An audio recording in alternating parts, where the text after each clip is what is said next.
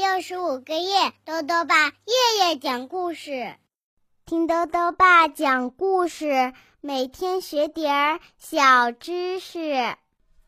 亲爱的各位小围兜，又到了豆豆爸讲故事的时间了。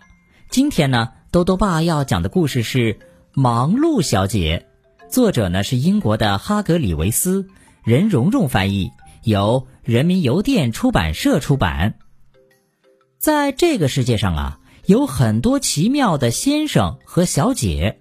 今天呢，我们要认识的这位小姐啊，叫做忙碌小姐。忙碌小姐整天忙忙碌碌，她一刻不停的工作，生怕自己闲下来。但是有一天啊，她生病了，没法再继续这样下去了。这可怎么办呢？一起来听故事吧。忙碌小姐，忙碌小姐最喜欢的事儿就是忙碌的工作，就像一只蜜蜂一样。不，它更像一群蜜蜂。每天凌晨三点钟，它就起床了，然后它会阅读一张它最喜爱的书，这本书就叫《工作对你有好处》。读完书后，它开始做家务。他先整理房间，再扫地、除尘、清洗、抛光，直到一切都变得一尘不染。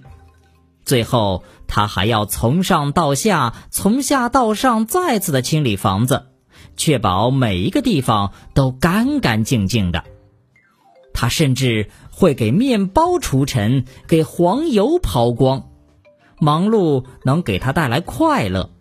他从不会停止工作去休息，哪怕只是一分钟，甚至一秒钟。他从凌晨三点一直忙到午夜之后。可是上周一，情况突然变了，忙碌小姐没能在凌晨三点钟起床。到了六点钟，她仍然没有起来。九点钟了，她还是躺在床上。她生病了。哦，多么不幸啊！他哭道：“我什么也做不了了。”他给包尼好医生打电话，五分钟后，医生赶到了。医生让他伸出舌头，检查他的喉咙，还看了看他的手和脚。哦，你需要休息，长时间的休息。医生满面笑容地说。长时间的休息，忙碌小姐哀叫着：“哦，多么不幸啊！”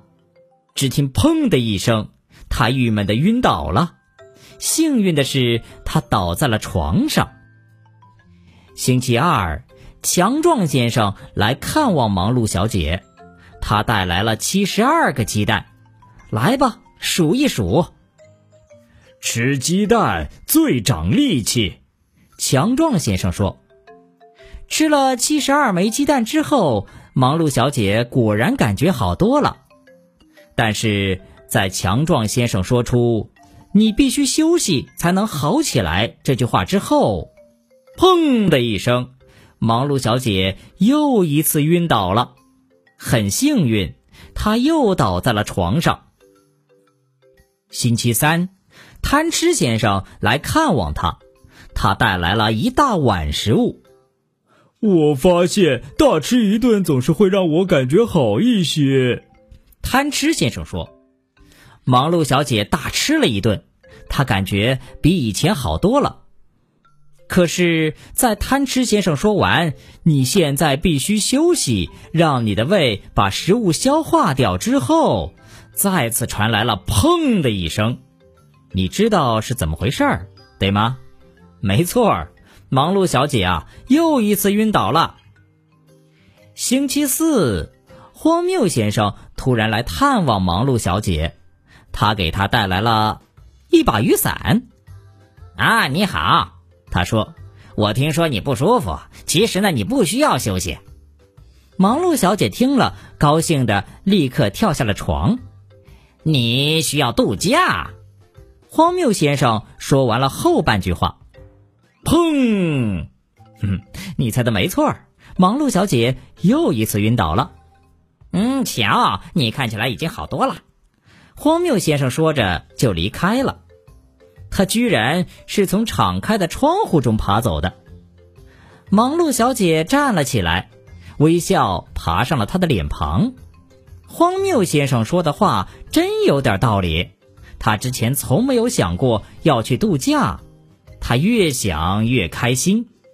他设想了所有要做的有趣的事情，比如制定旅行计划、外出购物、为旅行做准备、收拾行囊。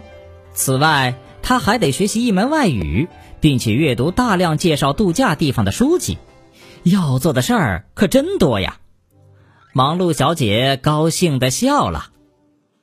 又到了星期四，她在凌晨三点钟就醒了，一切都准备好了。忙碌小姐度过了她有生以来最忙碌的一周，这说明了一件事儿：她现在呀，只剩下一件事情要做了，那就是学习闲呆着，什么都不做。好了，小围兜，今天的故事到这里啊就讲完了。最后呢，又到了我们的小知识环节。今天啊，多多爸要讲的问题是：大马哈鱼为什么能找到回家的路？多多爸告诉你啊，大马哈鱼呢又叫做鲑鱼，它们在河里出生，海里长大，最后呢又要回到江河里去产卵，一生之中啊。至少要往返一段长达数百万米的远航，但是呢，他们却从来不会走错路。他们是凭什么来记住这么远的旅程的呢？科学家们研究发现啊，大马哈鱼的嗅觉器官很灵敏，它们是根据水的不同气味来判断航路的。所以啊，大马哈鱼可以说是鱼类中的记忆高手了。兜兜爸还想问问小围兜。你每天什么时候最忙碌呢？如果想要告诉兜兜爸，就到微信里来留言吧。要记得兜兜爸的公众号哦，查询“兜兜爸讲故事”这六个字就能找到啦。好啦，我们明天再见。